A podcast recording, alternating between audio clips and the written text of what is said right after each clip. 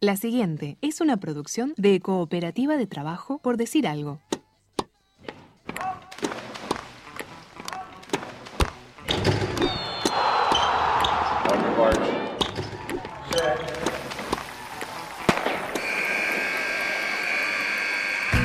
Hay deportes. Hay deportes. Y en Por Decir Algo queremos hablar de todos. O de los que podamos desde este momento y hasta las quince. Por Decir Algo. Por decir algo. Temporada siete. Temporada siete.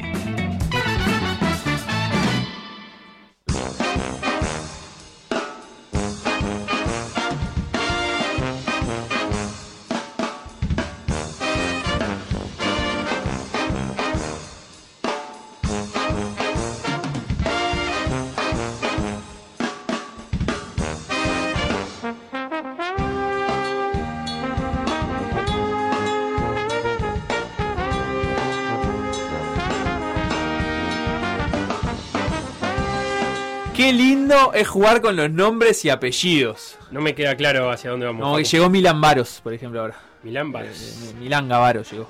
Eh, a ninguna parte, Feli, como de costumbre, pero qué lindo que es jugar, vos. Sí, sí, esa parte la entendí, la de jugar y coincido. A mí me encanta jugar al fútbol con mi hija. Está, pero, pero jugar, al, eh, jugar con nombres y apellidos, no al fútbol. Bueno, sigo sin entenderte. Situación ahí, para que entienda. Primera fecha del torneo de apertura. Goleada Villa Española sobre Progreso, se florean. Son el Barcelona de Sudamérica. Pero mirá que Barcelona es un, ta, ta, ta. un equipo medio pelo en Europa. Me quedé en la era Guardiola. Son el Manchester City de, de Sudamérica. Pero ese ya es el torque. Eh, bueno, pero me cacho en diez, pero loco. Cacho Blanco no dirige a Villa Española. No, Felo, no. A eso yo igual, ¿eh? ¿Qué? Lo dirige Bruno Piano a Villa Española. Sí. El concierto de Piano, titular. Ah. Villa Española se paseó por el Odule Varela y bailó los compases de su entrenador Bruno Piano. ¿Dio con la tecla? Por ejemplo. Lo hubieras ¿eh? dicho, vos querías hacer juegos de palabra con los nombres y apellidos. Y te lo dije, Feli. Por ejemplo, si hablas de judo, cuando Mika Pramian está para clasificarse a Tokio, el titular es Mika Mino a Tokio. ¿Y Borges? ¿Yo? No, yo no voy a clasificar a ningún lado. No, no, era otro juego de palabra, porque también está Henry Borges, judoka paralímpico, que en dos mil dieciséis eh, peleó por una medalla de bronce, perdió, pero quedó quinto, ahí lo tenés. El quinto, ahí tenés un titular, por decir algo nomás. Por decir algo nomás, veo que entendiste todo, Feli, eh, todo entendiste. Eh, eh. Así que ahora le doy inicio a la edición ochocientos cuatro de Por Decir Algo. Un programa que tiene nombre de dicho, para que sea... dicho su nombre. Está todo dicho, ¿eh? No tiene nombre. Por decir algo, en vivo, hasta las quince, en eme veinticuatro.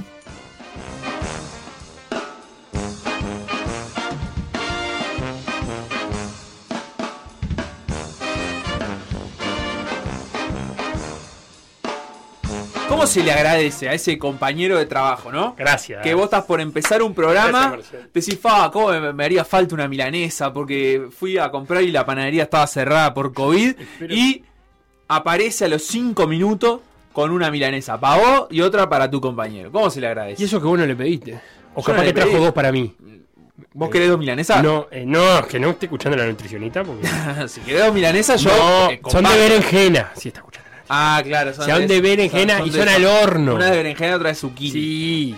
Crown, crown, crown, crown. Qué grande. El cerrado por COVID es... Eh, me gusta para nombre de qué, de murga. Franco también tuvo cerrado por COVID, pero sí. Ya abrió. De o de disco. El disco de Sabina era cerrado por derribo. ¿Sí? ¿Había un disco? Sí, eh, me da lo que hay, Beto. Cerrado por derribo. Vamos a hacer uno que sea cerrado por COVID. Cerrado por COVID. Que son las canciones de Sabina de cerrado por derribo grabadas en su casa. Mira, para para jugar tuvo. Con nombres ahí puede ser un disco de rap también. ¿Qué disco? Cerrapdo por COVID. Eh, el periodismo deportivo tiene un uso abusivo del juego de nombres. ¿Sí? Que tiene un problema serio. Porque a veces lo hace entrar donde no lo hay. Donde, el, donde, el periodismo eh, deportivo tiene un uso abusivo. De muchas cosas, ¿no? Punto. Eh, y a, e inserte... Punto no, eh, guión. Como... como Eh, filling the blanks, ¿cómo se dice? La rayita ahí. Sí, sí. Inserte aquí eh, su opción. Su auxilio de uh-huh. adjetivaciones, de. No, pero ese, nombres, este bravo, ¿viste? El, el, el, el, de el... opinión. Para hacer periodismo es un periodismo demasiado opinado. Eh, por ejemplo, eh, Chocó en la Curva debe ser de los más ah. usados cada vez que alguien pierde contra Danubio en Jardines. Qué grande. Eh, o a veces eh, lo usan y no es en Jardines. Creo que Danubio gana de visita, igual es un Chocó en la Curva. Y después está el, el, el circunstancial. Por a ejemplo, ver. Este no puede haber sido de los más usados a lo largo de la historia, pero desde dos veranos a esta parte leña para el carbón. Cuando ah. era un refuerzo para Peñarol, cuando gana Peñarol, cuando así, eh, eh, leña para el carbón. Porque había una canción que decía leña para el carbón, pum, la agarramos. Tres eh, puntos en el bolsillo cuando gana Nacional, así. Claro, ponele. ¿No? En, eh, en el arma el bolso cuando Nacional se va a hacer su lista de buena fe o cuando para viene Copa Libertadores, cuando suena, que pasa todos los años, ¿no? Porque hay otros equipos que la juegan todos los años. Cuando, eh, cuando suena un nombre para, para Nacional está bueno eso. Arma el bolso. Eh, y y de, Alesa- de Alessandro arma, arma el bolso. bolso porque eh, eh, eh, eh, eh, ¡qué lindo, eh! Claro. Y bueno, pero estamos diciendo igual que hay como un uso abusivo de eso. ¿Cómo solucionarías? Sí, la escuelita. Eso? La escuelita también. Lo que pasa es que ah. el, el título informativo también es aburrido. Sí, pero se puede ser creativo sin caer en el juego de nombres. Sí. Y debe haber otras cosas también, ¿no? ¿Sabés lo que pasa? Que vos podés ser creativo sin caer en el juego de nombres, pero ¿es lo que precisás? Porque vos precisás algo que a la gente le llame la atención y ya le dé una pauta de qué es lo que está pasando ahí. Uh-huh. Entonces, vos podés poner un título informativo de tres líneas como eh, el, el futbolista argentino Andrés D'Alessandro está próximo a firmar contrato con Nacional. O eh, podés poner D'Alessandro punto arma el bolso, ¿no? Entonces ahí vos, ¿es, ¿es común? ¿Es un lugar común? Sí, por supuesto, pero el lector ya te agarró y ya entiende de, de qué va la noticia. Porque vos sos de la escuela, click, vos que sos de la escuela que el título te tiene que agarrar de la solapa. Como dicen los y profesores. No, no es de la, yo no soy de la escuela, eh, en todo caso de la escuela de negocio, que, que no, pero el periodismo lo que tiene que, que mirar es la escuela de negocio, que le está diciendo eh, quién compra, quién paga. No, por esa está, a ver, ahora los, eh, los títulos actuales los, los elige Google, ¿no? No se titula más de manera creativa porque tenés que titular de manera de posicionarte en las búsquedas de Google, estamos de acuerdo, ¿no, Facu? Tenemos que ir a la titulación de, de, de que te permita aparecer en Google. Ya no se titula sí. más fantasiosamente. Es verdad eso igual. Es Por cierto. eso. Es Entonces tiene que poner palabras claves en los títulos y los títulos son pasan a ser bastante aburridotes. Y los tags. O, eh, o los tags. Y resúmenes. De, más bien parecen resúmenes. Pero bueno, sigue habiendo eh, cosas en papel, revistas, diarios, semanarios. Sí. Y ahí otra cosa. Y sí, sigue habiendo ah, bueno, titulares. Sigue habiendo... Y sigue habiendo titulares de redes sociales, de radio, de cosas así, ¿no?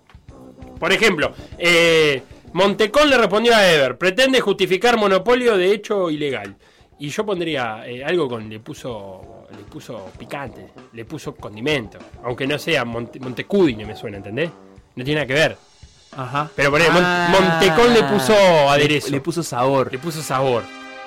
Eh, si, yo, eh, si titula un periodista deportivo le pone así. Está Montecón bien. Le puso pimienta. Tiene pimienta Montecudine, no sé, pero no importa.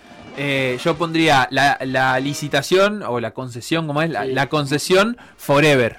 ¿Entendés? Pero. ¡Ah! Está muy bien. La concesión es larga, ¿eh? Es larga la concesión, forever. Y entonces no, le, le titulas ahí un forever. Lo que pasa es que, claro, como vos decís, si yo te titulo así, después nadie sabe qué es lo que va a leer. Entonces, eso es lo que pasa con el lugar común. El ah. lugar común te da el doble juego. Sí, sí. El. Sabemos de qué estás hablando, pero además no lo estás diciendo de la forma aburrida. Que después se vuelve aburrido igual, qué sé yo. No sé. Eh, nada, Feli, eso estaba pensando hoy porque Bruno Piano va a ser entrevistado en algunos minutos acá. Eh, por decir algo, porque se viene el torneo Apertura, se viene el campeonato uruguayo. Arranca, finalmente, sí, los grandes. Finalmente. ¿Y con qué partido que arranca? Eh? Porque ese Villa Española, Progreso, el Progreso eh, camiseteado de Tabaré Vázquez. Eh, para Tabaré la temporada Vázquez. dos mil veintiuno que lleva por nombre eh, Campeonato Uruguayo Doctor Tabaré Vázquez eh, Tabaré Ramón, ¿verdad? Tabaré, Tabaré Ramón, Ramón Vázquez Rosa eh, todo eso y sucede en la primera fecha ya de pique con eh, Villa Española. Instagram Por Decir Algo Web, Twitter Por Decir Algo Web, Facebook Por Decir Algo, WhatsApp cero nueve ocho nueve siete nueve nueve siete nueve.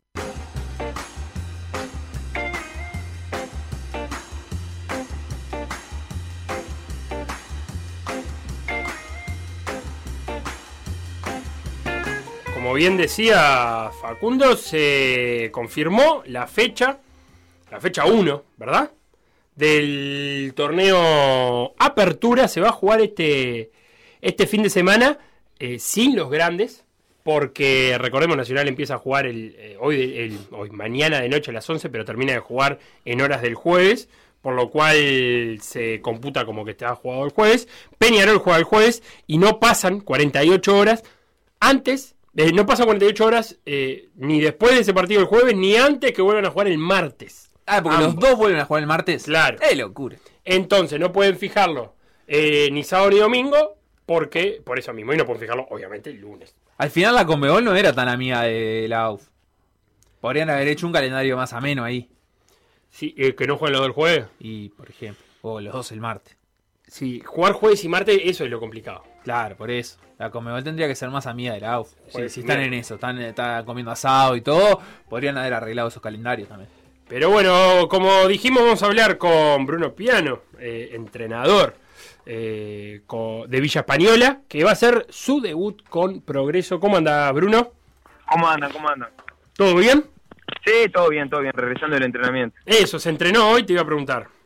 Sí, sí, entrenamos en la mañana en el complejo de la familia, hoy mañana, y bueno, a partir del jueves ya volveremos al Obdulio, que hace ya más de un mes que no, no, lo, no lo podemos pisar. Claro, porque estaba sembrando. Y de hecho, eh, si el campeonato hubiera arrancado en fecha, iban a cambiar localidad con Progreso y ahora vuelven eh, a descambiar, digamos. Sí, sí, exacto. Sí, es el, el, se había sembrado en la cancha y después hubo un contratiempo que, que bueno, está, el, el, el césped no agarró como, como se pretendía. Y bueno, entre una cosa y otra, hace mucho tiempo que no, que, que no, no, no hemos entrado. Y como vos decías, si el campeonato arrancaba arrancaba la semana pasada, habíamos cambiado, habíamos trocado los derechos. Pero bueno, por suerte, en esta parte creo que, que fue positiva, se, se cambió y ahora vamos a poder ser locales en nuestra cancha. Más allá de que no la hemos pisado, pero igual, eh, queríamos jugar ahí. Eh, repaso la fecha contigo. El sábado a las tres de la tarde, Villa Española Progreso, el primer partido que abre la temporada dos mil veintiuno, eh, la temporada, el apertura dos mil veintiuno, la temporada se abrió con la Supercopa. A las cinco y cuarto, Wanderers Boston River en el Viera. A las diecinueve treinta, Montevideo City Torque en el Centenario recibiendo a Sudamérica. Y el domingo a las quince en el complejo Rentistas, Rentistas Fénix. A las cinco y cuarto en el domingo, Burgueño Miguel, Deportivo Maldonado, Liverpool. Y cierra la fecha diecinueve treinta, Cerrito River Plate en el Estadio Charrúa.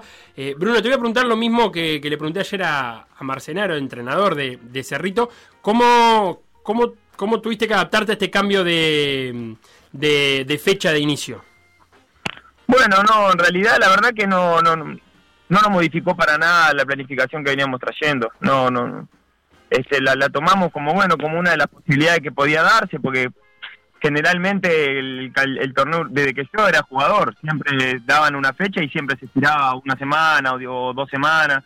Entonces ya lo teníamos como una posibilidad, así que no nos trastocó nada. Al contrario, creo que hasta nos, nos benefició porque tuvimos una semanita más para pa seguir trabajando, para, para corregir algunas cosas que, que veíamos que no estaban saliendo del todo bien. Así que, ya te digo, ya entre eso y el tema de la cancha, yo creo que, que nos benefició. Bien, Bruno, vos cuando, cuando asumiste mmm, para, para esta temporada, para, para la primera división, eh, hubo algunos cambios de plantel significativos, ¿no? La salida de, de Patricio Gregorio, de Moreira, dos nombres que, que fueron importantes, digamos, en el, en el ascenso de Villa Española. ¿Qué saliste a buscar para, para reforzar el plantel o qué perfil de jugadores eh, saliste a buscar para, para el armado del plantel de, de esta temporada? Bueno, mirá, con respecto al año pasado, se fueron quince jugadores y quedaron catorce. Eh, o sea que se fue el cincuenta por ciento. Algunos jugaban más, algunos jugaban menos, pero bueno, vos nombraste a Gregorio, también se fue se fue Bortagaray y volvió a Wander, se fue Ferreira que, que está en Rentista. Este... Porque tenía muchos jugadores a préstamo el año pasado Villa Española, ¿no? Claro, sí, sí, sí, bueno. Eh, un poco la un poco en el armado del plantel, eh, acá, acá es ingeniársela entre los préstamos y entre... de acuerdo al al al, a, a la, al capital, digamos, o al presupuesto que vos podés tener, este armar el plantel. En cuanto a la característica de jugadores que, que fuimos a buscar, eh, está totalmente alineado a eso que te digo. Eh, con billetera no no podemos competir con nadie, ya que, que, que bueno, este año, además, lo, con lo competitiva que está la B y con lo fuerte que está en cuanto a equipos y en cuanto a, a varias... Que, que hay dentro de la B, un montón de jugadores que, que quise traer y con los que hablé, bueno, prefirieron tomar el camino de, de, de algún equipo de la B que, que paga el doble o hasta el triple de lo que yo podía ofrecer o lo que el club podía claro, ofrecer. Claro, eso, eso es novedoso, no, no lo había pensado hasta ahora porque se habla mucho de, de, del campeonato de la B que se viene, que quizás sea el campeonato con más cartel de la historia de la segunda división, pero eso también afecta de alguna manera a, a los pequeños presupuestos de la primera división. Bueno, ya te digo que en mi caso particular sí, nosotros, la política del club es el, el salario del jugador de Villa Española es el salario mínimo de la A.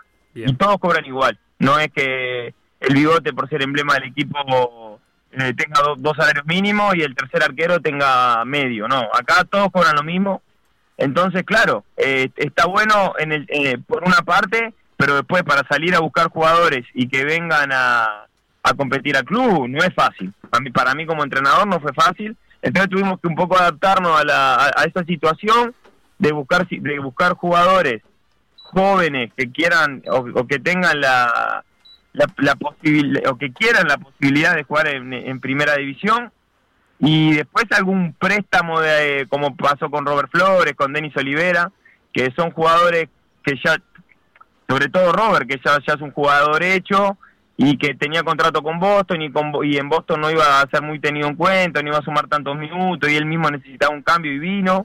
Después Denis Olivera lo mismo, es un jugador que que bueno, todavía no ha demostrado toda la, todas las condiciones que él tiene y en Peñarol se le iba a dificultar un poco y bueno, y pudimos conseguir ese préstamo y después bueno, ir armándonos con, con como, como, como hemos podido, no, no es ninguna excusa ni mucho menos, pero bueno, te estoy contando un poco cómo se fue armando el plantel de acuerdo a, a lo que te decía, capaz que en otro año, eh, si la Divisional B fuera la Divisional B de toda la vida, no, varios jugadores que fueron a la B podrían haber venido a, a, este año a, al club, pero bueno, está con lo poderosa que está la B en cuanto, en cuanto a nombre de equipo y también en cuanto a presupuesto, se nos hizo difícil competir.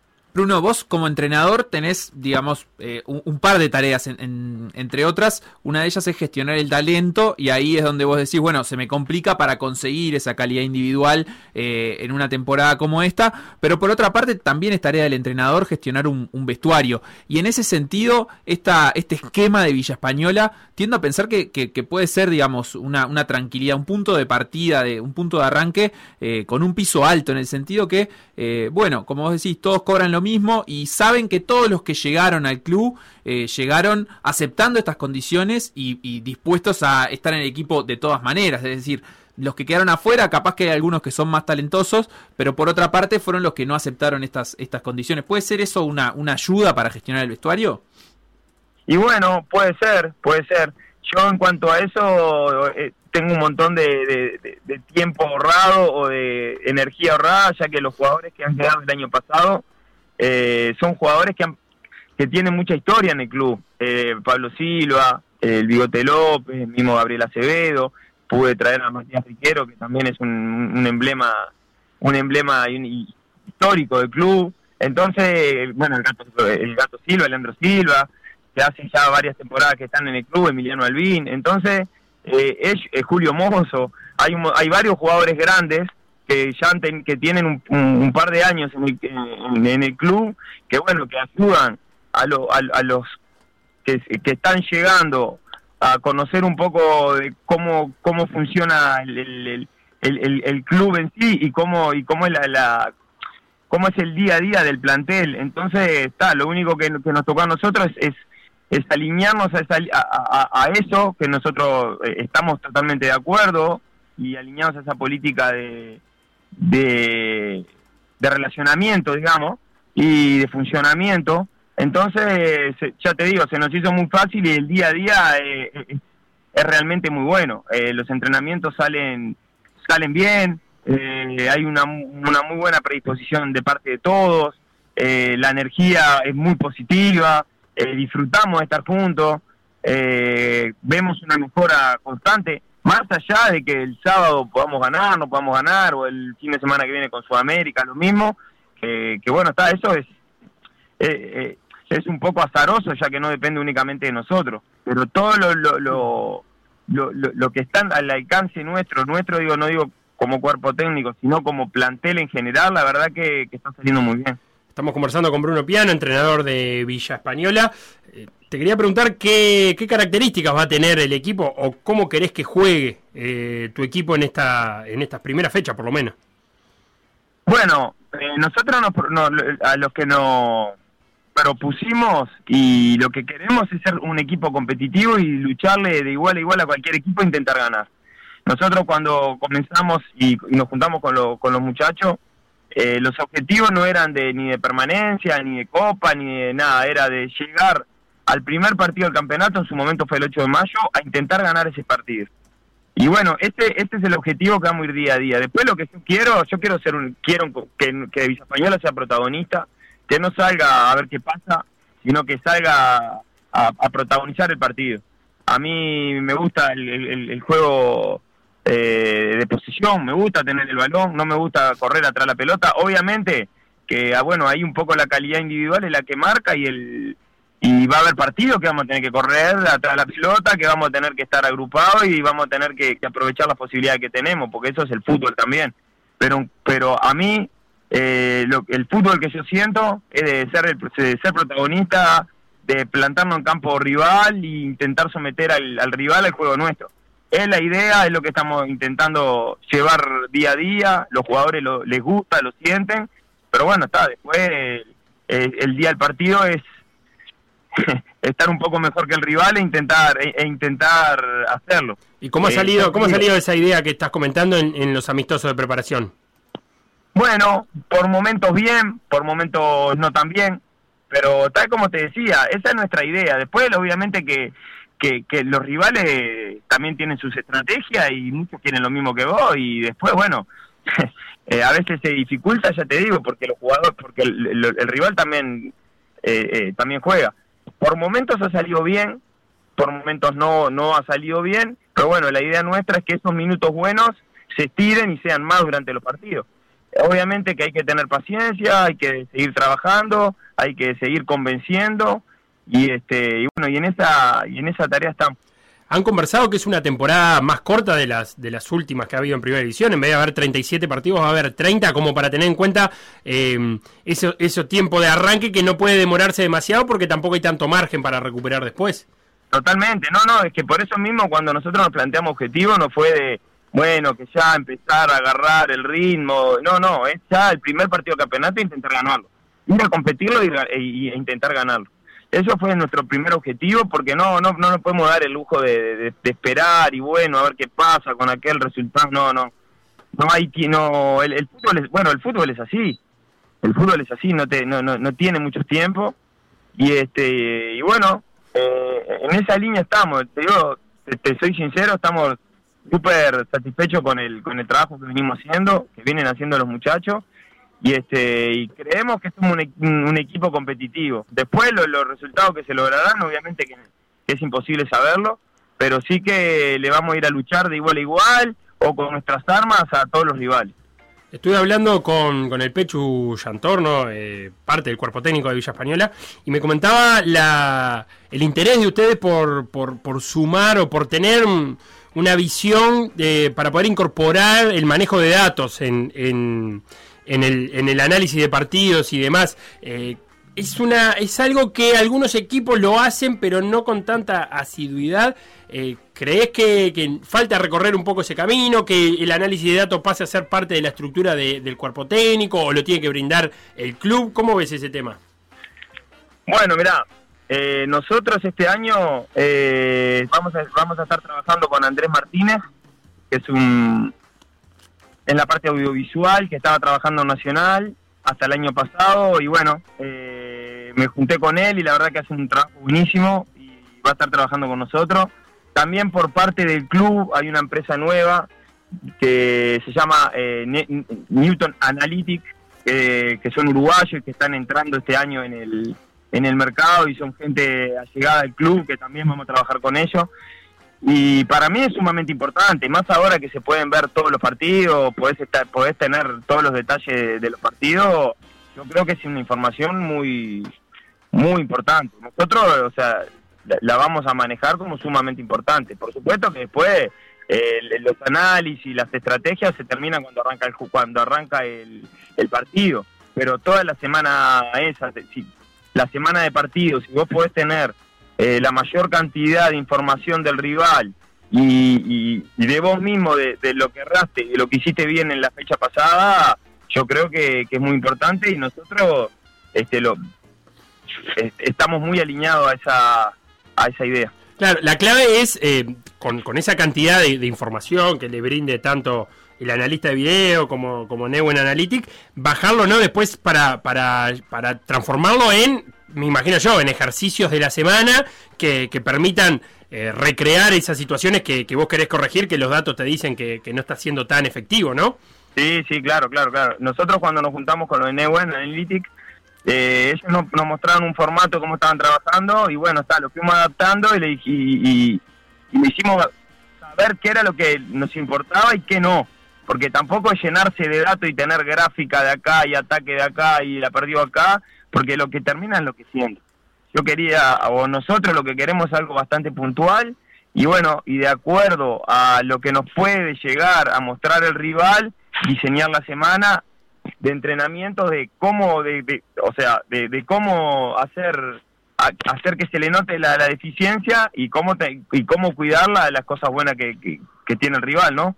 Eh, por ese lado vamos a ir. Después, bueno, eh, ya te digo, después cu- cuando el, el día del partido eh, son los detalles los que te marcan para un lado y para el otro. Si llegaste mejor, si si justo Eh, te levantaste en un día en un día que estás fino con el balón o no estás fino, si el, el, el rival se levantó igual, si las pelotas que, que pegan en el palo y para tu lado entran y para el rival no, porque de eso se trata también. Pero ya te digo que en, en, en la semana y en la previa lo, lo, las estrategias de, de, de cada partido la, la diseñamos de esa forma. Bien, y después le queda la, la otra parte, que es la gestión de partido, ¿no? Vos vas con una idea de, de minimizar al rival, de proponer tu juego, pero en la cancha, con el correr de los minutos, te vas dando cuenta que quizás algunas cosas salen y otras no.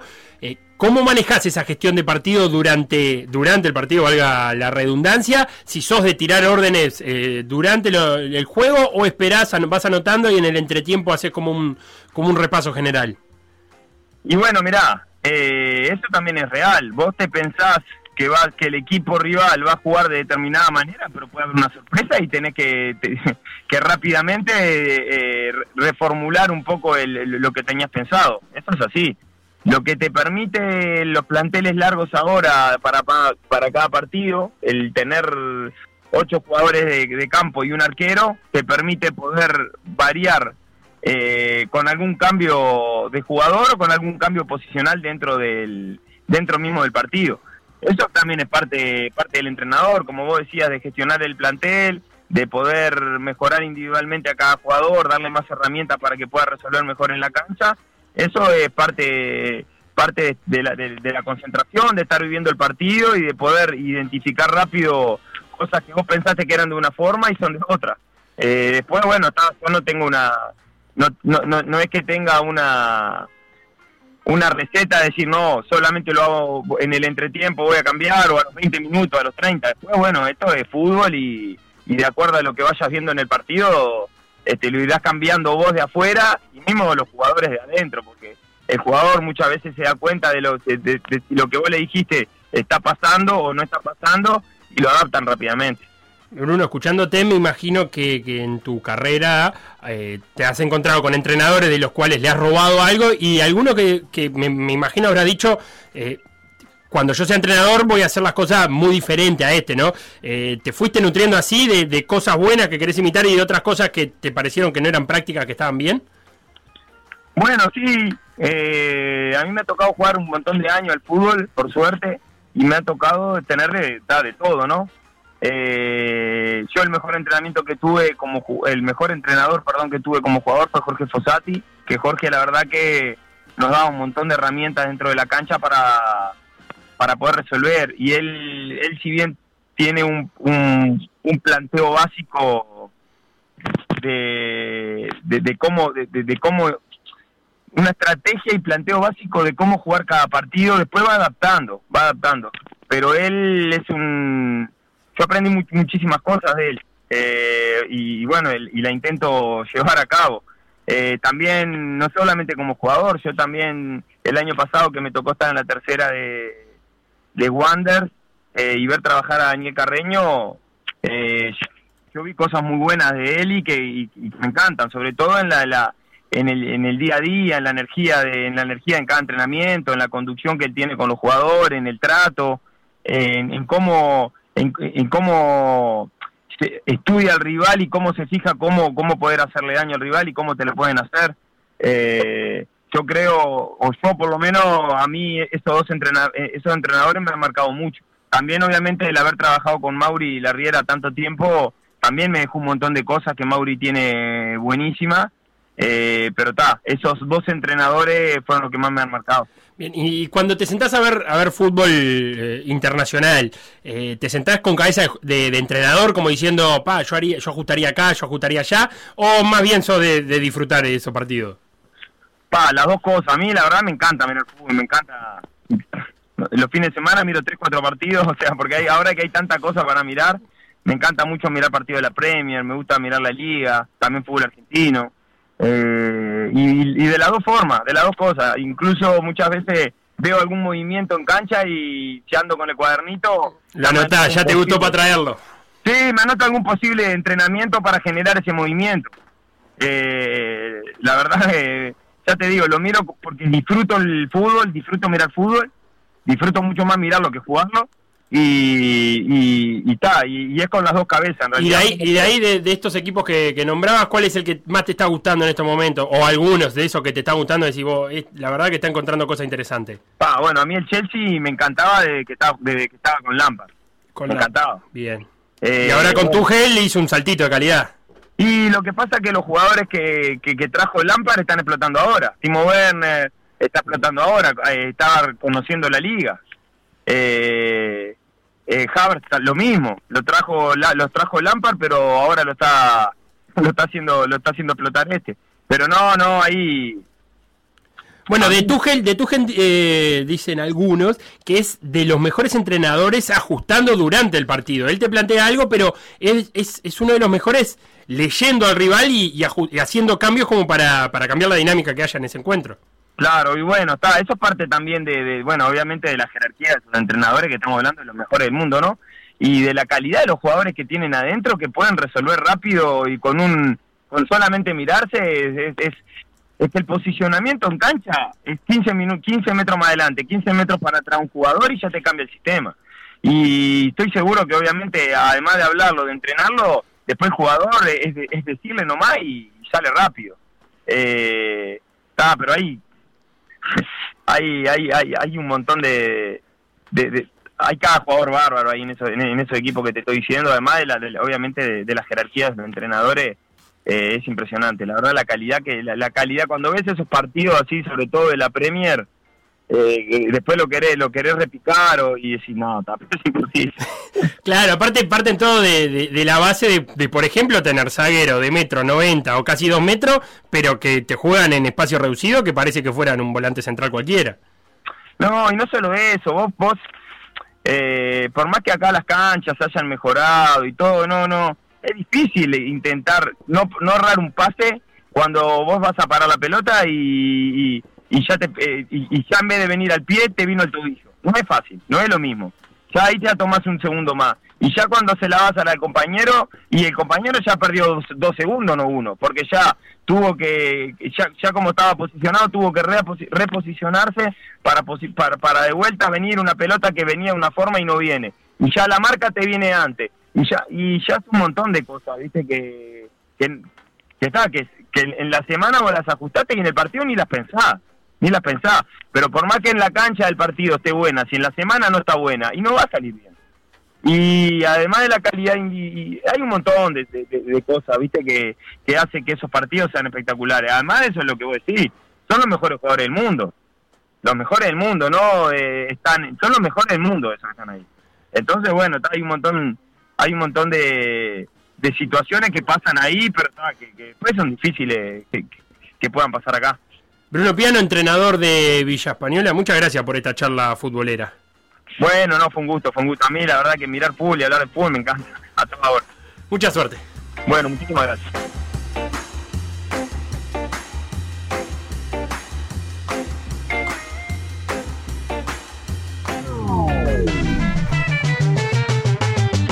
Lo que pasó por decir algo, revivirlo en p d a punto u i. O busca los podcasts en Mixcloud o Spotify.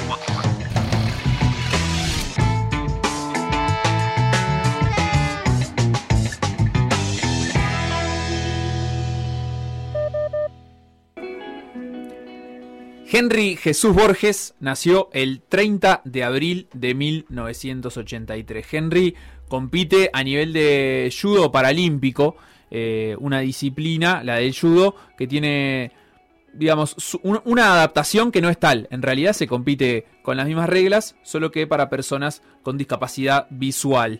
Eh, fue séptimo en los Juegos Olímpicos de Atenas dos mil cuatro, fue noveno luego en Beijing dos mil ocho, en Londres dos mil doce eh, no llegó a competir, pero no por falta de méritos deportivos, sino más bien por desprolijidades eh, dirigenciales de nuestro país, y en Río volvió y obtuvo su mejor resultado a nivel paralímpico, cuando terminó en el quinto puesto, perdiendo la final por la medalla de bronce con el rumano que hoy en día es líder del ranking mundial. Henry, Eh, al igual que su esposa Mariana Mederos, está pronto ahora para viajar la próxima semana a competir en Azerbaiyán y luego también en el Reino Unido con un campus de entrenamiento de por medio. Estas dos últimas competencias que les van a permitir sumar puntos para eh, conseguir la clasificación a los Juegos Paralímpicos de Tokio dos mil veintiuno. Así que estamos en línea con Henry Borges para conversar un poquito de todo esto, y desde Rivera nos atiende Henry. ¿Cómo andás? Bueno, buenas tardes muchachos, ¿cómo están? ¿Cómo andás, Henry? ¿Cómo estar en el programa? Bueno, el gusto, la verdad, Henry, es todo nuestro, como siempre. Y la verdad es que lo primero que queremos saber es cómo viene esa preparación para volver a viajar y para volver a competir, que es algo que desde hace varios meses que no se da. Ustedes compitieron por última vez a principios de dos mil veinte, cuando en tu caso obtuviste el título panamericano y en el caso de Mariana la medalla de plata. Sí, tal cual. Eh, bueno, ha sido... Eh... un ciclo que se hizo un poco largo, ¿verdad? Eh, bueno, con todo esto que, que bueno que nos afectó a todos y que de una manera u otra, eh, bueno, dos mil veinte se venía, o teníamos preparado con que se venían los Juegos Paralímpicos y todo lo demás, los últimos clasificatorios, como fue ese del Panamericano en Canadá, que fue uno de los tres eventos puntuables que iban a haber en dos mil veinte, pero bueno, la pandemia hizo que, que bueno, que subiera... que tuviéramos que reprogramar todo, afectó en todos, en todos sentidos, ¿no? Tanto en el, en el tema de preparación, en, en bueno, en un montón de aspectos, pero bueno, acá estamos de nuevo, eh, nada, esperando estas dos citas que, que tenemos ahora, es muy importante para nosotros, y, y como siempre, eh, dando todos los días, ahora ya estamos en los últimos detalles, últimos días ya entrenando, ya eh, no, no bajando la intensidad, pero sí cuidándonos mucho más, mucho más, pero pero bueno, preparados y bueno, y, y esperando, eh, ansiosos a que llegue el momento y, y tener esa oportunidad, ¿no? De volver a representar nuestro país, eh, representar nuestro dojo y bueno, y por qué no, eh, con la ilusión esa viva, ¿no? De, de poder lograr ambos la clasificación a Tokio. Henry, ¿cómo, cómo te ha tratado estos tiempos pandémicos?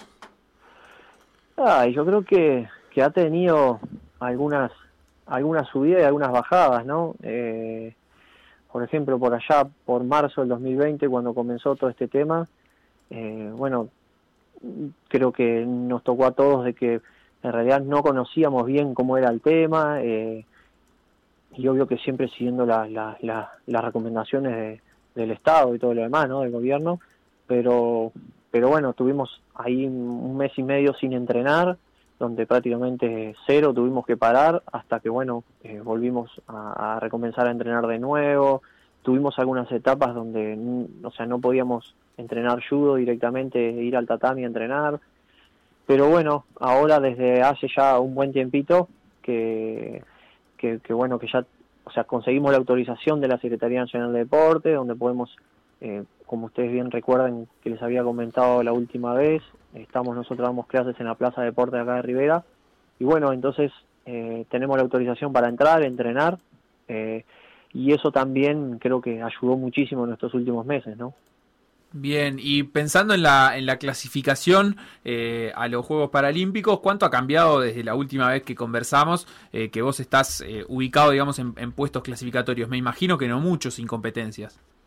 Eh, en realidad sí, eh, no cambió nada, porque bueno, o sea, el parate no fue solo para nosotros, hubo todo, o sea, todo todo el ranking, en realidad todas las competencias internacionales pararon, eh, y nada, Mariana se encuentra hoy en el puesto catorce y yo me encuentro en el puesto número once nomás del mundo, y, y bueno, eh, los puestos en ese sentido no nada, nada se han movido, y lo que sí se van a mover ahora, ¿no? A partir de Azerbaiyán y Inglaterra, que van a ser los dos últimos, y esperen, siempre esperando eso, que, que estemos adentro. La competencia en Azerbaiyán va a ser el veinticinco y veintiséis de mayo, así que eh, viajando la semana que viene significa que van a llegar prácticamente directo a, a competir. ¿Cómo, cómo es eso habitualmente? Las otras oportunidades en las que hayas viajado, ¿estás acostumbrado a tener un periodo de adaptación o más bien a llegar y competir? Eh, sí, hemos tenido de, de todo un poco. Eh, yo creo que los Juegos Paralímpicos y los Juegos para, eh, Panamericanos son los que siempre te dan un poco más de, de, de tiempo para aclimatarse y, a, y acomodarse eh, en el tema de, de, de nada, de, de los climas, que a veces uno piensa que, que el clima no varía mucho, pero sí. Eh, pero después, en estos eventos así, por lo general, un, tenemos dos o tres días nomás de... Eh, para, para aclimatarnos eh, y todavía sumarle todo este tema de pandemia, que tenemos que llegar, creo que tenemos que estar un día encerraditos en la habitación y después el, el segundo día ya ahí ponernos a hacer todo el tema de acreditaciones y todo lo demás eh, y, y bueno, no sé si quedará o nos darán los tiempos como para poder subirnos al tatami y, y dar por lo menos una pequeña movida, pero veinticinco compito yo y veintiséis compite Mariana, eh, estamos muy encima de la competencia. Pero nada, yo creo que, que la preparación eh, ya, ya, ya está lista, está todo pronto. Eh, obvio que, que esos días de parate pueden llegar a sumar, pero a la misma vez también eh, descansan un poco el cuerpo y, y bueno, reposamos un poco mentalmente para salir un poco de, de, de, de ese estrés también, no decir, che, que llegue de una vez el momento y todo lo demás, pero contentos y preparados. Henry, ¿tenés idea cómo, cómo están el resto de los rivales tuyos? Eh, si también están entrenando poco por la pandemia o, o se les ha permitido entrenar más. Sí, yo creo que hubieron países eh, que, que bueno, que desde ya desde el año pasado eh, fueron algunos meses de, que, que estuvieron también igual que nosotros, parando y pensando y parando, pero hubieron algunos países como que tomaron los recaudos de, de los deportistas que estaban para los Juegos, Eh, tanto olímpicos como paralímpicos, el, el tema de, de encerrarlos, o sea, tipo en una burbuja y, y dejarlos entrenar a todos para que no pararan, y hubieron otros países que tal que sabemos que no, que tuvieron una situación más o menos similar como la nuestra, y hasta algunos europeos, bueno, España por ejemplo, hasta hace unos meses atrás estuvo bastante complicado, ¿no? O sea, que vivan, que venían y con los temas de entrenamiento, y yo creo que eso a la larga o a la corta creo que nos va a afectar a todos, en, en hablando de, de una performance, ¿no? En los Juegos, más allá de que cada uno va a poner todo lo que tiene, pero creo que, que no es lo mismo haber hecho, o sea, si no hubiese existido la pandemia, eh, todos estaríamos, supongo que, en mucho mejor nivel, ¿verdad? Pero es lo que nos toca, es lo que hay, y, y bueno, hay que darle. Bien, y después de la primera competencia en Azerbaiyán, eh, va a haber un campus de entrenamiento entre las dos, eh, digamos, instancias competitivas. Eh, ¿cuánto, cuánto esperan también aprovechar de, de, de esos momentos para, para incluso poder mejorar el rendimiento eh, de lo que pase en mayo a lo que pasará en junio, que es, en definitiva es, es la, la, la competencia final la que va a suceder en Gran Bretaña? Sí, nosotros, eh, nosotros la, la no ventaja, o sea, la... La desventaja que tenemos acá, que entrenamos solo nosotros dos, o sea, Mariana y yo, y yo y Mariana. Uh-huh. Entonces, eh, creo que lo bueno que nos va a dar el campo, que todavía, o sea, no sabemos bien cómo lo van a manejar, pero bueno, eh, si es, lo que pretenden es hacer una burbuja gigante, o sea, entre todos los que participaron en el evento, porque el tema era que, por ejemplo, en nuestro caso, eh, nos salía... aparte de mucho más caro volver de Azerbaiyán a Uruguay y volver a salir de nuevo, estaba el tema de que Inglaterra pedía diez días eh, de anticipación, o sea, diez días de cuarentena en un país de Europa antes de entrar. Entonces, la organización de IPSA, que es la, la Federación de Deportes para Ciegos a nivel del mundo, eh, decidió hacer un campo y que, bueno, y que todo aquel que optara por quedarse, que creo que vamos a hacer casi todos los países, Eh, nos quedáramos. Ellos ofrecen la instalación, ofrecen todo, y yo creo que es eso, nos va a dar ese intercambio que de repente no tenemos acá todos los días, ¿no? De, de hacer, eh, bueno, de luchar y, y entrenar con otras personas que de repente eh, sí tienen un montón de personas que están entrenando para ellos, con ellos, ¿verdad? Y en ese sentido puede ayudarnos un montón, mantenernos concentrados ahí en, en, en todo ese tema, y creo que también es fundamental, ¿no? Eh, no andar de, arriba, de allá para acá, porque también creo que sumaría un poco el tema de volver, después volver a viajar de nuevo, todo lo demás, eh, toda la logística, tanto familiar como, como, como eh, físicamente. Creo que el campo nos, nos va a venir re bien, ¿verdad? Así ¿Dónde, que, que ¿dónde va a ser esa burbuja? Exactamente en Azerbaiyán, en, en una ciudad deportiva, después del evento, después del Grand Prix, se termina y creo que a los, al, al otro día nos llevan a todas las delegaciones a, a una ciudad deportiva. Bien, perfecto. Henry, tengo una pregunta saliendo un poco del deporte desde mi total ignorancia, y es, eh, ¿cómo, ¿cómo te relacionás vos con los destinos a los que vas? ¿Se, se te, eh, ¿Hacés un poco de, de turismo después? Eh, ¿Cómo es el turismo pensado para, para una persona ciega? Eso, ahí está mi total ignorancia. Eh, ¿Qué estilo de turismo se puede hacer? Bien, buena pregunta. Sabés que, eh, por lo general, cuando son eventos... O sea, esta lo, lo, lo particular de estos que, que, bueno, que básicamente vamos a estar un mes fuera del, del país. Pero si no, por ejemplo, por lo general lo que le explicaba hoy, nosotros o sea, llegamos por lo general dos o tres días antes de, de los eventos, competimos y ponerle que dos días de campo de entrenamiento por lo general que hay y después ya nos volvemos. Entonces, no en todos los eventos que vamos tenemos la posibilidad de, yo qué sé, conocer un poco de la cultura del país o de... o de, no sé, conocer, aunque sea un, algún lugar. Eh, después, hablando eh, en ese tema, eh, no, no, no, creo que es por un tema de, de tiempo seguramente, nunca nos da como para ir a, a ver o a, o a visitar algún lugar que, que específicamente, o sea, eh, esté destinado al turismo para personas eh, no videntes, ¿viste? Pero, pero nada, yo... me quedo con eso, o sea, siempre por lo general cuando estoy, estoy siempre con personas, en este caso va a estar Mariana y bueno, Iván, que es el muchacho que va con nosotros, que es nuestro técnico, pero siempre me quedo con, con las sensaciones del momento, me quedo con lo que ellos me cuentan, eh, me lo imagino y, y bueno, y lo que en este caso, si por ejemplo, si vamos a algún lugar donde haya arte o algo y se puede tocar, lo, lo, lo toco y es la manera de que me quede. Y si no, eh, es eso, o sea, vi, vivirlo desde, desde ese punto de vista. Eh, no preocuparme tanto por si lo veo o no lo veo, porque yo qué sé, creo que eh, no, no, en mi caso al menos no, no, no viene al caso, hablando mal y redundando. Eh, vos andás bien con la, con la música, supongo que ahí también afinarás la oreja y, y escucharás alguna cosa, por ejemplo, ahora que te vas a Azerbaiyán, que, que habrá sonidos y músicas muy distintas a la que estamos acostumbrados acá. Sí, tal cual, tal cual, tienen un, un o sea, un, un, al ser una cultura totalmente diferente también, ¿no? El, eh, más allá de que, bueno, eh, o sea, es básicamente un país europeo que, bueno, que, que creo que que manejan, escuchan música de todos, aparte sabemos que la música latina está sonando en todo el mundo. Claro, con un reggaetón regga- te vas a cruzar eh, siempre, ¿no? Un reggaetón siempre te vas a cruzar, exacto. Dudo que vayas a escuchar de repente un, un rock uruguayo, pero bueno, eh, pero pero sí, eso es lo, lo, lo bueno también, de conocer en ese sentido eh, la música, eh, obvio que... ¿Y la comida? Siempre... Yo soy muy del turismo gastronómico, o sea, a donde voy eh, algo tengo que probar. Sí, nosotros también... Eh, Después de competencia por la duda, Henry, ¿no? Porque...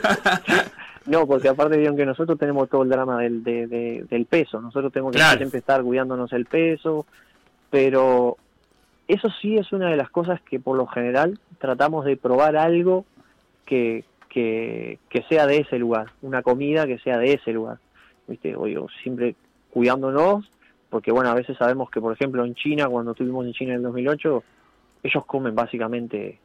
todo lo que se mueva, entonces también hay que tener cuidado. Cualquier bicho que ande en la vuelta, ¿no? Por eso, entonces ta, también no vas a comer algo que de repente después digas, mmm, estoy dudando si comerlo, te cae mal, y bueno, está. Pero pero nada, eso sí, trataremos de visitar algún lugar donde podamos comer algo de lo que hacen ahí, autóctono del lugar. Bien, estoy viendo... Me imag- estoy viendo, googleé la comida típica de, de Azerbaiyán. ¿Y qué hay? Eh, y es una comida muy de, de Medio Oriente. Ellos no dejan de ser originariamente turcos. Muchas especias. Por más que esté en el Cáucaso, más que comida rusa, es, es comida de Medio Oriente. Un kebab, ¿viste? Un, un lavani, sí. un, un, un, unas cosas de esas, ¿viste? Colorido igual. Sí, y con, me imagino yo, mucha carne de cordero en el medio, ahí metida. Eh, te digo, para que para que te vayas haciendo una idea, Henry, de lo que te puedes encontrar en, en Azerbaiyán. Y sí, sí, sí, claro. Más allá de que, bueno, que, que por lo general, eh, creo que en uno o dos eventos en, en lo que va de, de esta, o sea, de la carrera deportiva que tengo, nos han, nos han limitado con la comida, pero después, por lo general es, es así, o sea, ellos te sirven comida muy variada y siempre encontrás comida muy parecida a lo que comemos acá todos los días, para no perder la dieta ni para no salir eh, en ese tema, ¿no? De que después te sientas mal o algo. Pero después de la competencia, alguna cosita eh, vamos a comer seguramente que, que, bueno, que sea de ellos. Henry, antes de despedirnos, a mí me gustaría volver un segundito al, a lo deportivo, porque nosotros sabemos, porque ya hemos hablado contigo, eh, que tu objetivo es una medalla paralímpica, más allá de que, por supuesto, primero estar a la clasificación y que eh, estar en Tokio ya sería eh, nuevamente un, un gran logro para vos, eh, estás soñando con conseguir eh, una medalla paralímpica. ¿Cómo afrontás, digamos, las competencias previas eh, pensando... O, o al revés, o tratando de no pensar en lo que va a venir después? No sé si me explico. Eh, sí. Como tratar de decir, bueno, yo tengo un gran objetivo, pero antes hay que cumplir con otras metas. ¿Cómo, cómo pones tu, tu cabeza en orden para eh, poder afrontar cada una de las competencias?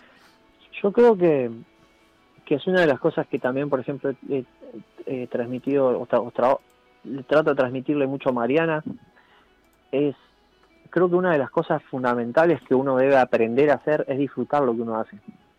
Porque más allá, por ejemplo, que en mi caso, como en el caso de ustedes, o sea, yo hago, o sea, yo amo hacer esto que hago, amo enseñar y amo entrenar y, y representar al país, o en este caso, ¿no? Pero amo el judo, o sea, en sí. Pero creo que después del dos mil quince para acá, no sé si será un, será un tema de madurez o será un tema de, de, seguramente que sí, de los años o qué, como que aprendí a disfrutar más. Y, y más allá de tener esa responsabilidad eh, arriba de, de llevar en la espalda a un montón de personas que nos ayudan, que familia, que eh, el conocido, eh, no sé, o sea, un país, eh, creo que disfrutarlo es en donde está la clave. Eh, y es lo que he encontrado, eh, que para afrontar una buena competencia, sí tenés que ponerte en el plano de que, de que eso es algo eh, que hay que dejar todo, pero hay que disfrutarlo, hay que disfrutar cada momento. Y tal cual, eh, yo tengo el más, más que un sueño, tengo la meta y tengo algo adentro que me dice que Tokio va, va a ser los juegos donde me voy a poder eh, al fin alcanzar una medalla paralímpica. Obvio que esto es deporte, se puede dar, pero pero creo mucho en la en, en la ley de atracción y que, que cuando uno piensa y y sueña y está con las energías eh, siempre pensando en eso, o sea, vos atraés eso que querés hacia vos. Y nada, eh, creo que es muy posible, porque creo que clasificar a un juego paralímpico eh, de todo el mundo, donde clasifican los doce mejores del mundo, eh, es una gran cosa. Eh, estar en cuatro juegos va a ser una gran cosa también para mí, para la familia, para los que saben del esfuerzo que llevamos ya casi hace veinte años. Entonces creo que todo eso yo lo sumo y, y creo que va, va, va llegando al punto donde, donde creo que una medalla paralímpica es, es muy posible. Y creo que sería tremendo para el deporte nuestro, para el judo y para el deporte paralímpico, ¿no? Que creo que sería un, un buen puntal para empezarlo a, a mirar desde otra perspectiva y empezarlo a trabajar más profundamente a nivel de, de sociedad y a nivel eh, de, de, de política de deporte también, ¿no? Pero tenemos eso ahí, sabemos que primero hay que sumar, hay que seguir trabajando, hay que estar concentradito en estos dos eventos, pero pero no sé, no no perdemos el foco en, en, en eso otro más grande que tenemos. Desde acá, Henry, solo parten buenos deseos para, para ustedes, para ese viaje, en esas competencias. Eh, les mandamos un abrazo muy grande y obviamente seguiremos en contacto y muy informados de lo que estén haciendo en las competencias. Bueno, muchas gracias a ustedes. Eh, bueno, gracias a todas las personas, que familias que dan una manito. Y, y bueno, eh, nosotros sabemos que vamos a dejar todo, así que, que nada, les, les agradezco por... por el espacio y, y bueno, eh, en algún momento volveremos a charlar, así que vamos arriba. Henry Borges, judoka paralímpico, muchas gracias por, por este rato. Por decir algo, decir algo. Instagram. Por decir algo web. Twitter. Por decir algo web. Facebook. Por decir algo. WhatsApp. cero nueve ocho, nueve siete nueve, nueve siete nueve.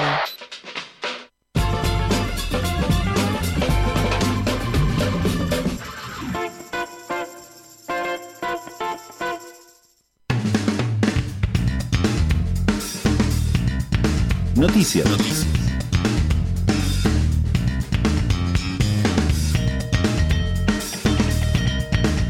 Ariel Bear, Feli y Gonzalo Escobar, la dupla sudamericana que está disputando el Masters mil de Roma, ya conocen a sus rivales para el cruce de los octavos de final. Luego de vencer al francés Rojer y el finlandés Continent, o Continent, como quieras, Continent. El uruguayo y el ecuatoriano deberán enfrentar a los neerlandeses, pues ya no se le puede decir holandeses.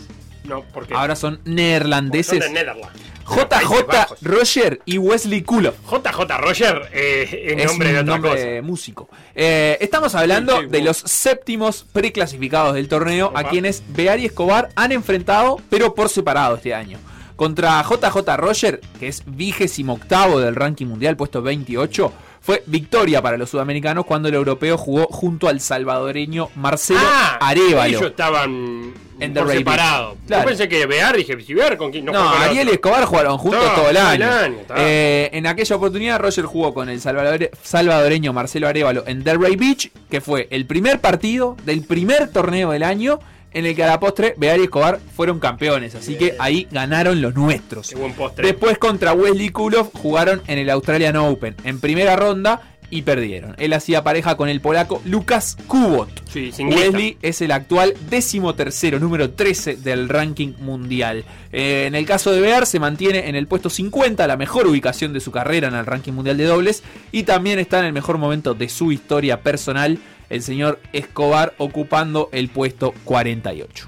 Noticias. Noticias. Otra de tenis en el cuadro de singles, donde Pablo Cuevas no pudo acceder eh, del Master mil de Roma. Salió del top cien, Pablito. No. Por primera vez desde dos mil catorce, año en el que retomó la actividad luego de haber tenido un largo periodo de inactividad por lesiones. Fue el catorce de julio de dos mil catorce la fecha en la que retornó al ¿Cuándo? top cien. catorce de julio del dos mil catorce. Desde entonces estaba en el top cien. Sí, pa. ocupando el puesto sesenta y uno en aquel entonces. Ahora Pablo cayó hasta el puesto ciento cuatro, Puente Carrasco, de haber arrancado el mes de abril en el puesto setenta y seis. Así que en un mes perdió treinta.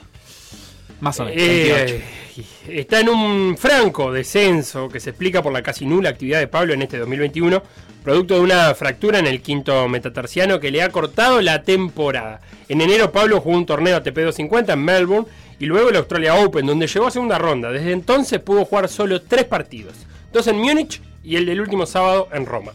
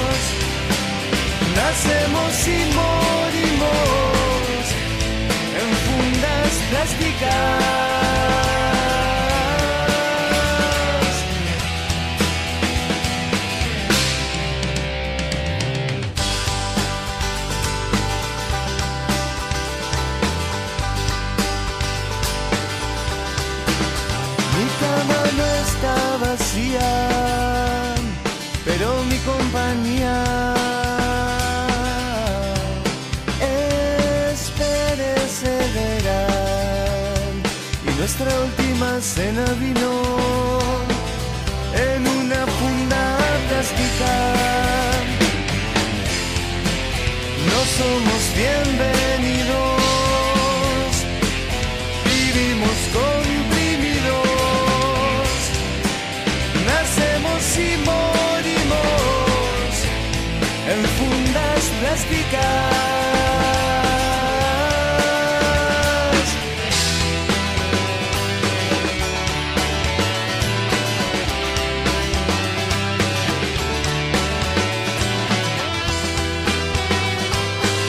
Escuchamos, Facu. Escuchamos Fundas Plásticas de Los Traidores.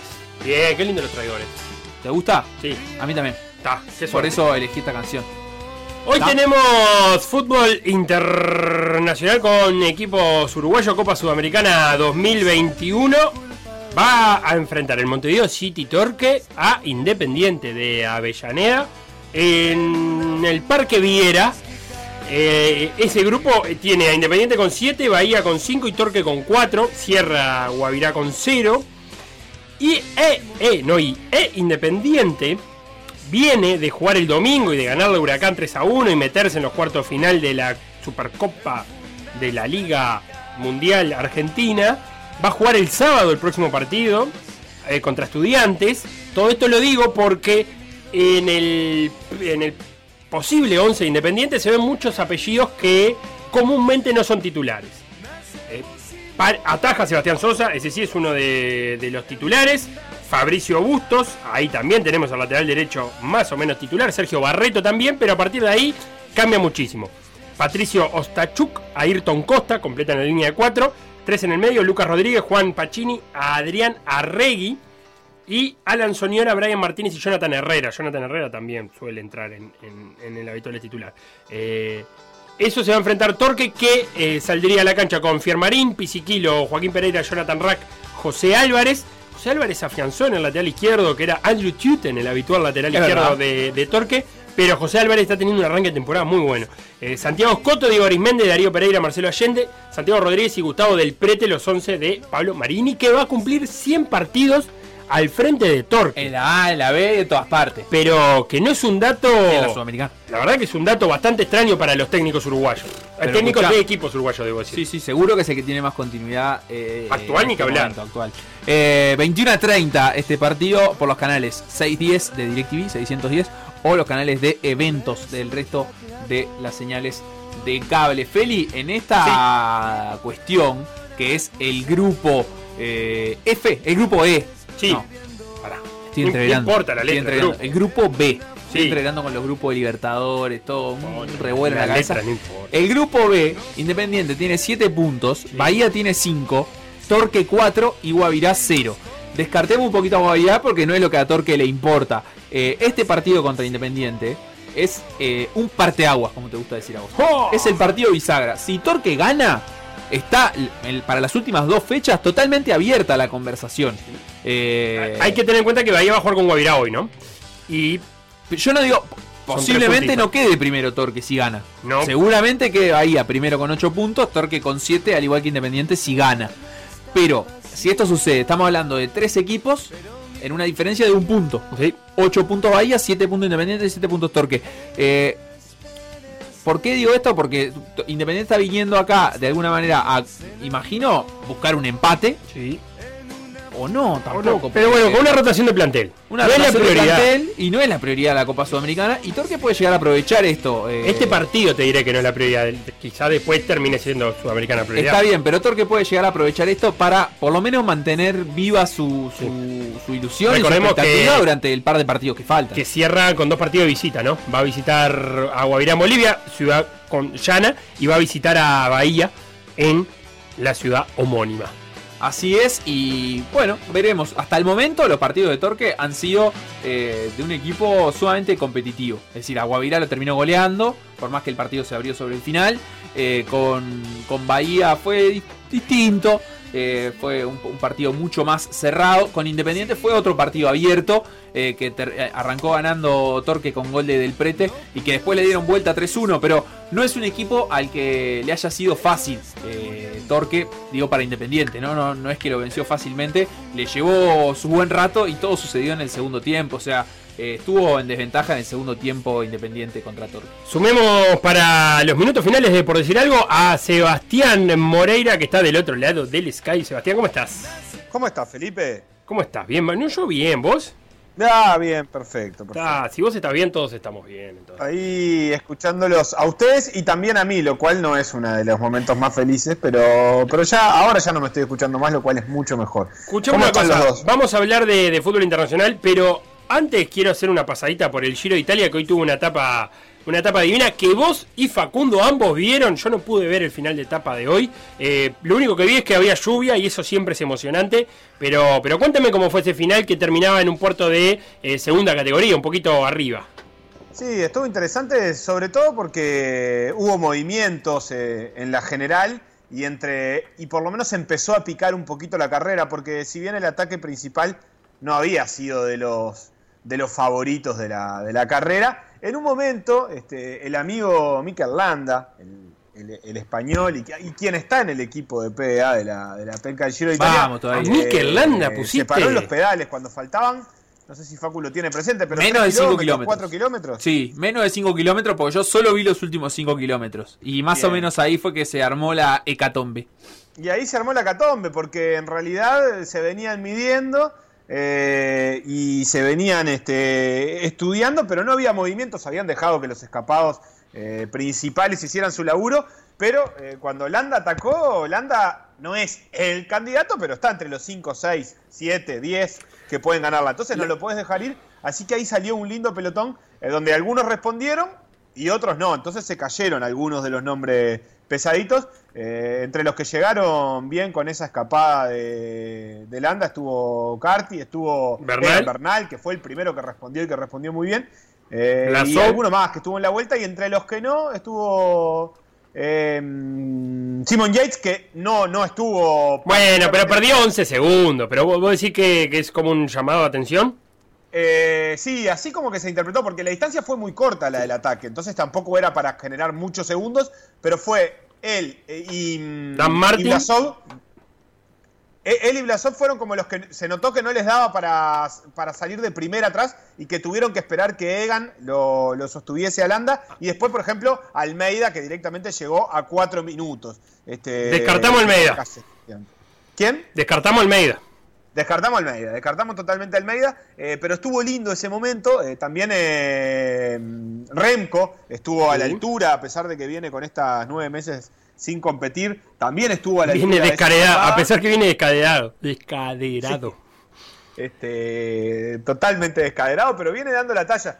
Y lo, y lo otro que te iba a decir es que, eh, gracias a, a que Eddie ha enseñado mucho de ciclismo, sí, a mí particularmente, también se pueden disfrutar cosas intermedias. Él siempre no, no, nos dice, como en un mantra, eh, que no, no, no es todo lo favorito, no es todos los cinco o seis que van a pelear todo el tiempo, todas las etapas. También hay que dejarse eh, llevar por las pequeñas historias que tiene el Giro de Italia. Y hoy cambió la malla rosada, que la tenía Filippo Ganna, que era un, es un contrarrelojista que, que no va a ganar el Giro, obviamente, y que, que no, no pelea para eso. Eh, el que la tiene ahora, este, la, la etapa la ganó Joe Dombrowski, Dombrowski que tiene nombre de, de jugar en los Tampanillas del Bucanía. ¿Cómo se llama el de los Tampa? Los Tampa Bay. Los Tampanillas del Bucanía. Eso.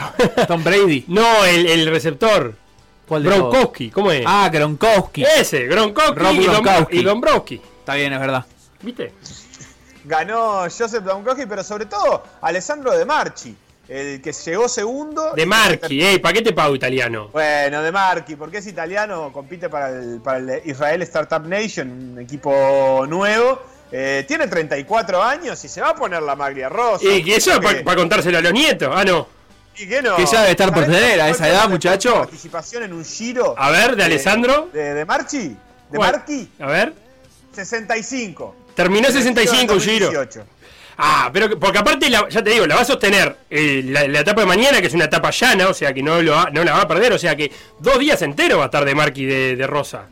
Sí, y aparte dejó la vida, porque claro, él en un momento, do, Dombrowski, tu amigo, se ¿Sí? empezó a, a, a despegar de, de él, y él se dio cuenta que atrás venía Landa, eh, Remco, Egan Bernal, y dijo, bueno, yo ahora le tengo que meter, porque si yo quiero sostener eh, por una vez en mi vida la maglia rosa, no me pueden comer más segundos. Fíjate que eh, creo que eh, Remco, quedaron muy cerca, un minuto y pico quedaron, entonces... Tuvo que, que sufrirla, así que la va, la va a disfrutar. Esas son las pequeñas historias del Giro que se pueden ir disfrutando. Quedó primero Alessandro De Marchi, a veintidós segundos Joe Dombrowski del U A E Team Emirates. Eh, tercero Luis Fercake del Alpacin Fénix. Y Nelson Oliveira, cuarto, cuarenta y ocho. Como decíamos, la etapa de mañana llana. La de pasado mañana vuelve la montaña y ahí... Ahí vamos a ver qué tal De Marchi, si le da para sostener. Recordemos, el líder de fila del Israel Startup Nation es Dan Martin. Para él hay que trabajar. Mañana especial atención al belga Tim Merlier, que ganó la única etapa que por ahora se decidió a, al sprint. Y veremos veremos si, si logra sumar una, una segunda. Y veremos cómo le va a nuestro sprinter. Caleb Ewan sigue siendo nuestro sprinter, ¿no? Sí, sigue siendo nuestro sprinter. Este... Bueno, con singular éxito, ¿verdad? Como todo, ¿no? Sí, sí, sí. No, nosotros no estamos mal, pero no estamos bien tampoco. Acá el cabeza decía más temprano, eh, oh, eh, nos dejaron sin Giro de, de Italia. La app de E S P N no da más acceso, solo a, a la señal argentina. Solo, solo da a las de la señal argentina. Ah, y él lo veía por la R A I, por ejemplo. Y, y dice que que, ta, que que quería, no, me imagino que la veía por, por E S P N. Pero yo lo, la verdad es que hoy pude verlo sin problema por las aplicaciones móviles de este eh, famoso canal de cable de propiedad de la compañía Disney. Así que sí, no yo, sé. Yo también, yo lo vi bien, pero puede ser eso, que lo viera por la R A I, realmente no lo sé. Claro. Eh, el equipo de, de P D A sigue trepando porque tiene a Bernal, así que ahí estamos bien, y tiene a Landa también. Así que en eso estamos, estamos, estamos cubiertos. Pero tenemos a Almeida, que bueno, que será un lastre. ¿Qué va a hacer? Y, y por acá... Basta de Almeida, eso lo, solo vos y el Eddie Manzulino bancan a Almeida, por favor. Dale. Por acá Martín eh, nos escribe un mensaje y dice: hola Case, vuelvo a P D A después de un año. No, no se imaginan no, cuánto los extrañé. Abrazo, Burice. ¿Qué pasó, Martín? Y bueno, creo que cambiamos de radio, Feli. ¿Qué pasó? Acá cuenta un año. Pará, pará que me perdí. ¿Martín eh, el bloquero? Eh, ah, Martín el bloquero. No sé, acá lo tengo como Martín. Me, enc- me encantaría saber si... Sí, es de Colonia de Sacramento, es el bloquero. Martín me vuelve. Ay, mi qué emoción grande, que me da. Qué grande. Saber vos. Si es el bloquero porque lo extrañaba. Es la primera vez que le doy la cara, ¿eh? Sí, es verdad, porque tiene la foto de la cara en el WhatsApp. No tiene más un dibujito. Antes tenía un dibujito. No, pero mirá la alegría que me llevo hoy. Qué grande, vos. Qué, volvió ¿cómo? Bloquero. Qué divino. Y por acá, mirá, Maximiliano dando ayuda, ¿verdad? A la, a la comunidad. Dice: yo lo veo por la televisión vasca. Pero Maxi, vos vivís en Barcelona. Nosotros... Dice: no entiendo nada, pero no pasa nada. Todo sea por el fantasy. Qué grande. Y el bloquero confirma. Dice: sí, soy. Ah, soy. Volvió el bloquero, Seba. Seba. Ah, ya está, estamos mejor. Eh, ¿Qué pasó? El cabeza, ustedes lo pueden ver en vivo, dice, ah. eh, E S P N no da acceso a las grabaciones. Está bien, ahora entendí. Eh, está el teniendo cabeza, problemas. El cabeza quiere ver eh, el Giro de Italia en diferido. Sí, en sí, dinero. sí, sí, sí. O, bueno, o sea, acabas cabeza, de entender bien. Eh. O sí. sea, es un poco mucho, pero es cierto. Y bueno, está bien. Habla de la enfermedad de esta audiencia eh, que de repente nos pierde por un año, pero que en otros casos eh, quieren ver el Giro de Italia en diferido. Seba, los últimos minutos te lo voy a, a llevar a, a la Liga, a la Copa de la Liga Profesional Argentina, que definió Cruces, Colón, Talleres, Estudiantes, Independiente, Vélez, Racing y, para variar, un nuevo Boca River. Eh, ¿Qué tenemos para decir? ¿Alguna sorpresa? ¿Algo di- di- que quieras bueno, remarcar? Bueno, de los nombres, de los nombres que están ahí, lo de Talleres se podía más o menos esperar porque venía a hacer una, un buen torneo eh, el pasado, había estado definiendo. Ya hace un tiempo que Talleres está instalado en el pelotón de los de arriba, porque por más que esto suene a definición, no deja de ser cierto que son ocho equipos, o sea que son los ocho mejores, tampoco es eh, que está en la final. Me parece razonable que Talleres esté ahí. Colón puede ser otro nombre que por ahí sorprenda un poco, pero también es cierto que es un equipo que hace no tanto definió Copa Sudamericana y que está medianamente acostumbrado a estar en el pelotón de los de arriba. Y, y que tiene el Pulga, ¿no? ¿Cómo? Y que tiene el Pulga, Rodríguez, digo. Que tiene el Pulga, que tiene o sea, el Pulga, sí. Que tiene no el Pulga. Y entre los, que obtienen un poco de paz, creo que son Racing, eh, Independiente y Estudiantes, sobre todo. Seba, en ese sentido, ¿hasta cuándo se le puede eh, achacar el, a Racing, eh, a, en realidad a, a su técnico, la buena suerte? Porque yo no paro de ver que cada vez que gana Racing es la suerte de Pizzi, la suerte... Y llega un momento que si gana tantas veces seguido no puede ser solo la suerte. Eh, es extraña la situación de, de Pizzi, porque realmente se termina metiendo. Es cierto que es... que Claro, son, son los ocho mejores. Vos imaginate, eh, de todas maneras, el de Racing es el sexto mejor puntaje de, de los que se meten, digamos. Tiene los mismos puntos que River, básicamente. Eh, vos fijate que en realidad la dif- el único que sacó una buena diferencia es Vélez, que hizo sí. treinta y uno puntos. Después Colón hizo veinticinco y el último que entró hizo veinte. Están muy apretados. Ahora, si vos vieras en un torneo, seguramente el hincha de Racing no le alcanzaría con ir sexto o séptimo. Entonces, creo que esa es la interpretación que están haciendo varios de, lo, de los clubes, y interpretando su posición en, en la tabla en función de eso. Lo cierto es que si Racing o cualquiera de ellos obtiene un pasaje a semifinales, o sea, este partido te transforma muy rápidamente en, en, en misión cumplida, porque tanto Colón como Talleres, si están en semifinales, eh, habrán salvado este torneo con, con nota. Estudiantes también, Independiente también, y Racing también. Y Boca y River, que serían los que no, los que no pueden quedarse contentos por una semifinal, juegan entre sí. Entonces, si ganan, este torneo estará marcado porque ganaron ese enfrentamiento entre ellos y listo. Entonces, me, me parece que, que, que esta llave termina siendo casi que la más importante de la definición del torneo. Las llaves son, por un lado, Estudiante Independiente, que va a ir el sábado a las diecisiete treinta, y Colón Talleres. Ese es un lado del cuadro que va a ir el sábado a las veintiuno. Los ganadores se enfrentarán. Colón, otro... Colón tiene al Pulga, pero también tiene a Burián. Si algún día es en la selección de Santa Fe, lo nacionalizan y es el capitán, dice Ignacio por acá. Del otro lado del cuadro, Vélez, eh, Racing y Boca River. Los ganadores se enfrentan entre ellos. Muy bien, Feli, y vamos a despedir a Seba. Sí. Un abrazo grande, Seba, porque vamos a, a cerrar el, pro, el programa con un par de mensajitos a la audiencia. Dale. Uno de Bernarda, que dice, eh, la ciudad de Salvador, Bahía es el estado. Bien, Macho, bien, correcto. Tienes razón. Y eh, yo quiero cerrar con este mensaje porque es una apología al deporte en diferido, en tiempo de la ultracomunicación, sí, y que se entera de todo al instante. Bueno, el cabeza dice, y sí, papá, a veces... trabajo, así que tengo que ver el Giro en diferido. Además, si no te enterás, es como verlo en vivo. Así que, cabeza, yo desde no, acá no, te mando este aplauso. Dej, Déjame agregarte una cosa que no sé si es nuevo, ¿sí? Pero vieron que ahora las plataformas te permiten, cuando apretás en, en el botón de la, del evento, ¿mm? Te dice si lo querés ver desde el principio o verlo desde el momento en el que se está desarrollando. O sea que en realidad, si vos entrás al, al, al Giro y podés decir, no, bueno, yo lo quiero ver entero desde el principio, y lo ves entero, te da esa opción. Cinco horitas, qué lindo de transmisión, a las ocho de la noche, por ejemplo, para acostarte a la, a la una de la mañana. Exactamente. Está precioso. Hasta acá el Por Decir Algo de martes. Mañana miércoles tenemos charla desde el vestuario con Pablo Castro. Mañana va a estar el Matraca Gutiérrez y va a estar Román Cuello. Así que hecha la invitación, nos vamos, quedan con todo por la misma plata.